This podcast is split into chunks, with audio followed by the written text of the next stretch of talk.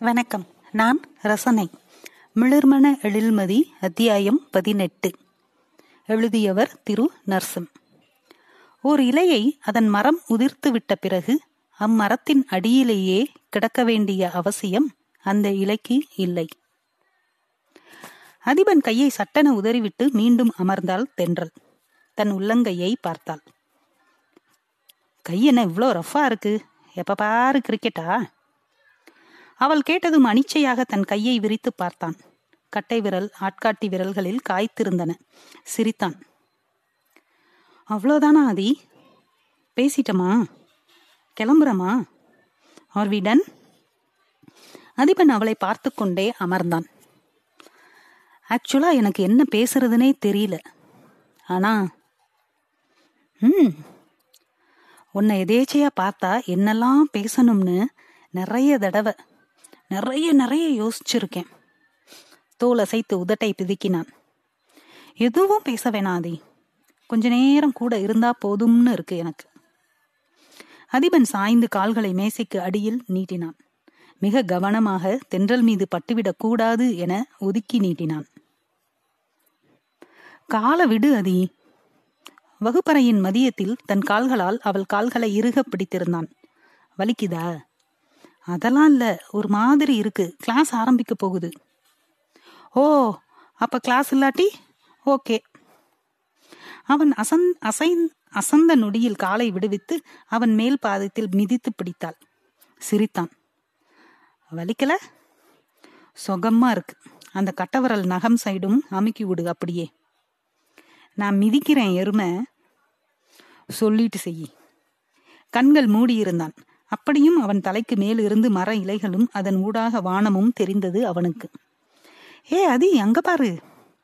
தென்றலின் குரல் கேட்டும் கேட்காமல் மரம் வானம் வகுப்பறை கால் மிதித்தலில் லயித்திருந்தான்.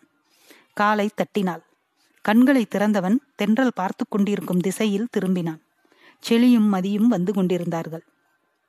மதி செளியனின் கையை கோர்த்து நடந்து வந்து கொண்டிருப்பதை பார்த்த தென்றலின் புருவங்கள் ஒரு புள்ளியை நோக்கி குவியத் துவங்கின. காய்ச்சல்ன? செளியன் சிரித்தான். அதான் இவன் நொய்யு நொய்யுன்னு போன்லயே என்னை கிளப்பி வர வைக்கிற வரைக்கும் போனை வைக்கல. பாரா மதி செளியனின் தலையில் தட்டினாள். சரிண்ணா இந்தாங்க. நீங்களே அவங்கள ட்ராப் பண்ணிட்டு போங்க. நான் செளிய ஹாஸ்பிட்டல் கூட்டிட்டு போறேன். வந்து காரை எடுத்துக்கிறேன். என சாவியை டேபிளில் வைத்தாள். தென்றல் சட்டென நிகழ்வதை புரிந்து கொண்டாள். மதி மீது திடீர் பாசம் வந்தது. ஹவுஸ் வீட் என மதியிடம் சொல்லிவிட்டு என்னாச்சு செலியன்? நார்மல் ஃபீவர் தானே? உங்க ரெண்டு பேத்தையும் மீட் பண்ண வைக்கிறதுக்குள்ள எனக்கு காய்ச்சலே வந்துருச்சு. செலியன் வாய் கசப்பை உணர்ந்தது. சோர்வாக சிரித்தான். அவன் உடல் வெயில் தேடியது. சரினே என சொல்லிவிட்டு அதிபன் மட்டுமே பார்க்கும் விதமாய் கண்களை விரித்து புருவம் உயர்த்தி ஜமாய் எனும் செய்கையை செய்தான். அதிபன் அப்படி ஒன்றும் இல்லை என்பது போல் திரும்பிக் கொண்டான். அக்கா மண்டே மீட் பண்ணலாம். கால் பண்றேன். டேக் கேர் என்றால் தென்றல். போய் தொலைங்கடா என்பது போல் கேட்டது. இருவரும் நடந்து போவதை பார்த்தவள் மேட் ஃபார் ஈச் அதர்ல ஆமோதித்து தலையாட்டினான். ஃபார் அவர் அப்படின்னு என்னவனுமே சொன்னதில்ல பாத்தியா? ஈச் அதர் அது இதுன்னு சொல்லிக்கலாம். இல்ல இதுக்கு நீ பேசாமலேயே இரு சிரித்தாள். எங்கேயாவது ரொம்ப தூரம் போகலாம் Aadhi can you take me எங்க? சம்வேர் எனிவேர் ஜஸ்ட் சம்வேர் மருத்துவமனை வரவேற்பறையில் செழியனை அமர வைத்துவிட்டு தேவையான விவரங்கள் டெஸ்ட் கட்டணம் என முடித்துக்கொண்டு வந்தாள். டெம்பரேச்சர் லைட்டா தான் இருக்கு. டல்லா இருக்காத. மொபைல் அடித்ததும் மருத்துவமனையின் மொத்த நிசப்தமும் ஒரு நொடி அவளை திரும்பி பார்த்தது. பதறி குறைத்து கொண்டே எழுந்து வெளியில் நடந்தாள். வந்து அமர்ந்தவள் டெஸ்ட் வில் பி டன். நீ ரிலாக்ஸ். பேசிக்கொண்டிருக்கும் போதே சத்தமில்லாமல் மீண்டும் அதிர்ந்தது அவள் மொபைல். ஜஸ்ட் செக் என எழுந்து போனாள். செழியனை அழைத்தார்கள். உள்ளே சென்று பரிசோதனைகளை முடித்து அமர்ந்திருந்தான். வெகு நேரமாய் அமர்ந்திருந்தான். டன் என கேட்டுக்கொண்டே வந்தாள். தலையாட்டினான். ஷல்வி என கிளம்பியவளுக்கு மீண்டும் அழைப்பு வர கெஞ்சும் முகபாவனையை காட்டி வெயிட் என வெளியேறினாள். அமர்ந்தான். நேரம் ஆக ஆக ஆக சோர்வு கூடியது. எழுந்து நடந்தான். கார் அருகே நின்று பேசிக் கொண்டிருந்தாள். அவனை பார்த்து கையாட்டி அங்கேயே இரு என்பது போல் சைகை செய்து பேசிக் கொண்டிருந்தாள். காரில் பேசிக்கொண்டே போகலாம் எனும் நினைப்பில் காரையும் அவளையும் நோக்கி நடந்தான். அவன் நெருங்குவதை பார்த்து சிரித்துக்கொண்டே தள்ளிப் போனாள். புரிந்தது. சட்டென எதிர் திசையில் திரும்பி ஆட்டோவை நிறுத்தி ஏறினான். கலவரமாக பார்த்து கையசைத்து என்ன? என கேட்க கட்டை விரலை உயர்த்திவிட்டு நீ பேசிவிட்டு அழை என்பது போல் சைகை செய்தான். அவன் செய்து கொண்டிருக்கும் போதே ஆட்டோ அவள் கண்களில் இருந்து மறைந்தது. ஆட்டோ போன திசையில் பார்த்து கொண்டே தடுமாறியவள் மீண்டும் பேச்சை தொடர்ந்தாள். காருக்கு முன்னால் போகும் ஆட்டோவில் மூன்று பெயர்கள் படிவரிசையில் இரக்கமாக எழுதப்பட்டிருந்தன. மூணு பசங்க போல என தென்றல் முணுமுணுத்துக் கொண்டே ஆட்டோ ஓட்டினரை எட்டிப் பார்த்தாள். அதிபன் சிரித்துக்கொண்டே ஆட்டோவை ஓவர்டேக் செய்து நெடுஞ்சாலையை நோக்கி செலுத்தினான். ஏதோ ஒன்றிற்காக காத்திருந்தவள் போல வண்டிகள் குறைந்து தென்பட துவங்கியதும் சற்று பின்னால் சாய்ந்து அமர்ந்திருந்தவள் அதிபனை நோக்கி திரும்பி அமர்ந்தாள். அதி ஒன்னு கேட்பேன் ஹானஸ்டா சொல்லணும். தலையாட்டினான். எப்பவாவது என்ன நினைச்சுப்பியா? நினைச்சியா? மதுரையில செத்தவனுங்களுக்கு போஸ்டர் ஓட்டுவானுங்க. பாத்திருக்கியா? வாட் மறந்தால் தானே நினைப்பதற்குன்னு. அந்த ரேஞ்சில் சொல்ல சொல்றிய? அடிக்க கை ஓங்கி காற்றில் நிறுத்தினாள். பின் இழுத்து கொண்டாள். அப்படியும் கழுத்தை குறுக்கி அடி வாங்கியது போல சிரித்தான். டெல்மி தென்றல். பா பேர் சொல்லிட்டான்பா ஒரு வழியா? அதிவனுக்கு கொஞ்சமாய் சிரிப்பு வந்தது. பா சிரிச்சிட்டான்? ஆமா உன் பையன். பேட்ஸ்மேனா ரைட் ஹேண்டா மண்டே கூட்டிட்டு வரேன்ல பாரு. நான் கேட்டதுக்கு பதில் சொல்லி இப்போ. என்ன கேட்ட? என்ன நினைச்சுப்பியான்னு. தொண்டையை செருமினான். தென்றல் சட்டன பத்தாண்டுகளுக்கு பின்னால் போய்விட்டாள். அந்த செருமலில் திட்டுவான். திட்டும் முன் இப்படி தொண்டையை சரி செய்து கொள்வான்.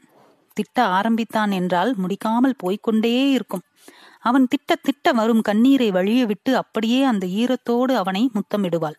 அப்படியும் விலக்கிவிட்டு திட்டுவான். சாதாரண சண்டையை பேசி பேசி பெரிதாக்குவான். ஆனால் ஒன்றும் சொல்லாமல் வண்டியை ஓட்டிக் கொண்டிருந்தான். அமைதியாக இருந்தாள். அவன் பக்கமாக திரும்பி இருந்தவள் சாலையை நோக்கி நேராக திரும்பி அமர்ந்தாள். மீண்டும் செருமினான். திரும்பினாள். சும்மா சொல்லல. நிஜமாவே என்ன சொல்றதுன்னு தெரியல தென்றல். இந்த பத்து வருஷம் எப்படி போச்சுன்னு? இப்ப யோசிச்சா நல்லாதான் போச்சு. அதான் உண்மை. நீ கூட இருந்திருந்தா இன்னும் நல்லா இருந்திருக்கலாம். அவ்வளோதான் மற்றபடி யாருக்காகவும் யாரும் இல்லை. அட்லீஸ்ட் நாள் எப்படியும் நகர்ந்துரும். உயிரோடு இருக்கிற எல்லா நாளும் நேரம் போயிட்டே தானே இருக்கும். ம். வாழ்க்கைனா என்ன அப்படின்னு ரொம்ப பெருசாலாம் யோசிச்சதில்ல. ஆனால் நம்மளோட சேர்ந்து நாட்கள் நகர்றது தானே அது? ஜஸ்ட் மூவிங் ஆன் நீ நகரமாட்டேன்னு அடம்பிடிச்சாலும் அது ஒன்று நகர்த்திக்கிட்டே போகும். புரியல. ஒரு காயினை சுண்டுனா காத்துல மேல போயிட்டு மறுபடியும் கையில விழும். கரெக்டா எஸ் கார்ல நாம மூவ் ஆகிக்கிட்டு இருக்கோம் ட்ரெயின்ல இன்னும் வேகமா. அதுக்குள்ள இருந்து காயினை சுண்டுனா நியாயப்படி பிசிக்ஸ் படி அங்கேயே காயினை விட்டுட்டு நாம முன்னாடி நகரணும்ல? ஆனா காத்துல காயினும் நம்ம கூடவே டிராவல் ஆகி வருதுல்ல? அந்த ஒரு செகண்ட் ரெண்டு செகண்ட் குழப்பமாக இருந்தது அவளுக்கு. எனக்குமே குழப்பமா இருக்கு. யாராவது பிசிக்ஸ்ல பொழந்து கட்டுனவனை கேட்டா இட்ஸ் கான்ஸ்டன்ட் அது ஒரு முடுக்கு ஆற்றல்னு பதில் வரும். ஆனா காயின் கூட வருதில்ல. அப்படித்தான். நீ தூக்கி போட்டாலும் விட்டுட்டு போனாலும் மனசுல இல்லாட்டியும் இருந்தாலும் நகர்ந்துட்டே இருப்போம். கூட வந்துட்டே இருக்கும். ஒன்னு சொல்லவா? நீ முழு லூஸ் ஆகிட்டாதி தலை சுத்துது. ஆமா நானும் இப்படிலாம் பேசினதே இல்லை. இது எல்லாமே தப்பான எக்ஸாம்பிள் தான். சும்மா I am trying to find words அப்படிலாம் தேடி தேடி பேச வேண்டாம். கூல் நீ நினச்சிப்பியான்னு நான் கேட்டா நீ என்ன சொல்லுவ தென்றல்? நீ இதை கேட்ட கூடாதுன்னு நினைச்சேன் அதி கேட்கல. ம் எப்பவாவது உன் வாசனை வரும் எனக்கு. ரொம்ப ரேர் ஆனா அப்படி வராம இருக்க ரொம்ப கஷ்டப்பட்டேன் ஆரம்பத்துல. நிறைய டிராவல் பண்ணுவேன். ஆமா நீ சொன்னது கரெக்ட் மூவ் ஆகிக்கிட்டே இருந்தா வாழ்க்கை நகர்ந்துட்டே தான் இருக்கும் போல. பின் சீட்டில் இருந்த கைப்பையை எம்பி எடுத்தாள். அதிபன் விலகிக் கொண்டான். அப்படியும் அவள் முழங்கை அவன் தோளில் அழுத்தியது. கைப்பையில் இருந்து அவள் வாங்கிய வாசனை திரவியங்கள் ஸ்ப்ரே என எடுத்து நீட்டினாள். நீ இன்னும் திருந்தலையா? சிரித்தாள். பொண்ணுங்களுக்கு கிஃப்ட் என்ன வேணா வாங்கிக்கலாம். உனக்கு என்ன வாங்குறதுனே தெரியல. எவ்வளோ யோசிச்சேன் தெரியுமா? எப்படி யோசிச்சாலும் இதுதான் மைண்டுக்கு வந்துச்சு. வாங்கி பார்த்துவிட்டு மீண்டும் அவளிடம் கொடுத்தான். வண்டி ஓட்டிக்கொண்டே. அவற்றை தனியாக எடுத்து அவனிடம் கொடுப்பதற்காக பையில் வைத்துக்கொண்டு கைப்பையை மீண்டும் பின்னால் வைத்தாள். இப்ப மட்டும் கண்ணாடி பக்கம் முட்டிட்டு விலகல சாரு? திரும்பி பார்த்தான். கை ஓங்கியவள் மிக மெதுவாக அவன் முன்னெற்றியில் அடித்தாள். பெரிய டீசன்ட் ஜென்டில்மேன். செலியன் எப்போதும் அப்படி அமர்ந்திருக்க மாட்டான். பீன் பேக்கில் முடிச்சு போட்டுக் கொண்டவன் போல் படுத்திருந்தான் டே என்னடா இப்படி கிடக்க? டெம்பரேச்சர் இல்லல்ல. என அவன் நெற்றியில் தொட்டு பார்த்தான் அதிபன். அதிபன் விரல் குளிர்ச்சியில் சட்டென விழித்தவன். வெயிட்டிங்னே என்னாச்சு? இவ்வளோ நேரம். மறுநாள் ஆயிடுச்சு போலையனே. எழுந்து கட்டிலில் படுத்துக்கொண்டே செலியன் சிரிக்க டே அதை விடு. மருந்து ஏதாவது சாப்பிட்டியா? ஹாஸ்பிட்டல்ல என்ன சொன்னாங்க? ஒன்றும் இல்லைண்ணே நார்மல் தான். ரெஸ்ட் எடுத்தா சரியா போயிடும் ரெஸ்ட் எடுத்தியா? இல்லை ஆளை இங்கே கூட்டிகிட்டு வந்துட்டியா? சே ஹாஸ்பிட்டல்ல இருந்து ஒர்க் இருக்குன்னு போயிட்டா. நான் ஆட்டோவில் வந்தேன். நீங்க சொல்லுங்க அக்கா என்ன சொன்னாங்க? நார்மல் ஆயிட்டீங்களா? டே கல்யாணம் குழந்தைன்னு வேற தென்றல்டா இது. என் தென்றல் வேற. ஐய என்னண்ணே அந்த ஏழு நாட்கள் பாக்கியராஜ் மாதிரி. பக்ஷே இது எந்த காதலி அல்லன்னு. செலியன் சிரிக்க அதிபனும் சிரித்துக்கொண்டே சிகரெட்டை எடுத்து பற்ற வைத்தான். அப்படி இல்லடா இவங்க நினைச்சா எது வேணா பண்ணுவாங்க. நாம மண்டைய மண்டைய ஆட்டணுமா? அதிபன் செழியனை நோக்கி புகையை ஊதினான். கைக்குழந்தையை தூக்கும் லாவகத்தில் இரண்டு பாட்டில்களை ஏந்திக் கொண்டு உள்ளே நுழைந்தார் பெருசு மணி தொடரும். நன்றி.